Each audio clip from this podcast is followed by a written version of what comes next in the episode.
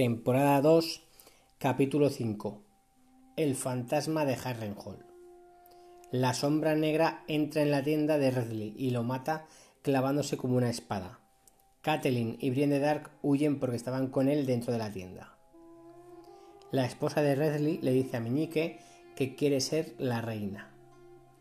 Tyrion se entera por Lancel que están preparando mucho fuego valirio. Stannis le dice a Ser Davos que va a comandar la flota y que van a ir sin Melisandre, la sacerdotisa roja. Tyrion descubre que en la ciudad piensa que es un mono demoníaco.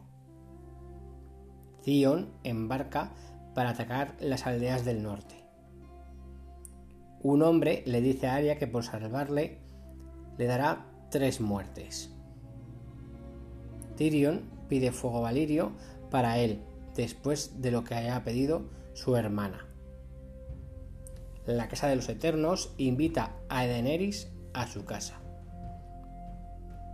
Una mujer avisa a Ser Mormont que Daenerys necesitará seguridad en Gard. Brienne de Tarth le hace prometer a Catelyn que le dejará matar a Stannis. Bran manda a sus hombres a defender los pueblos pescadores, pensando que son los Lannister. También comenta que sueña cómo se mete el mar en Invernalia. Los caballeros de la noche van a explorar e intentan matar a los vigilantes de los salvajes. Saro Soan Daxos le pide matrimonio a Daenerys.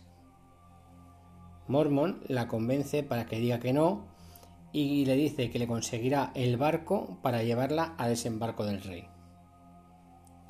Un hombre mata al primero de los nombres de Arya.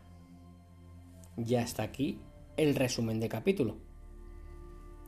La frase es cuando están hablando Meñique y la esposa de Renly, que le dice: ¿queréis ser una reina?, le pregunta a Meñique, y ella dice: no, quiero ser la reina. Vale, la respuesta a la pregunta del podcast pasado, que era qué nombres repetía cuando duerme Arya en Harrenhal, es Jeffrey, Cersei, Ilyn Payne y el perro.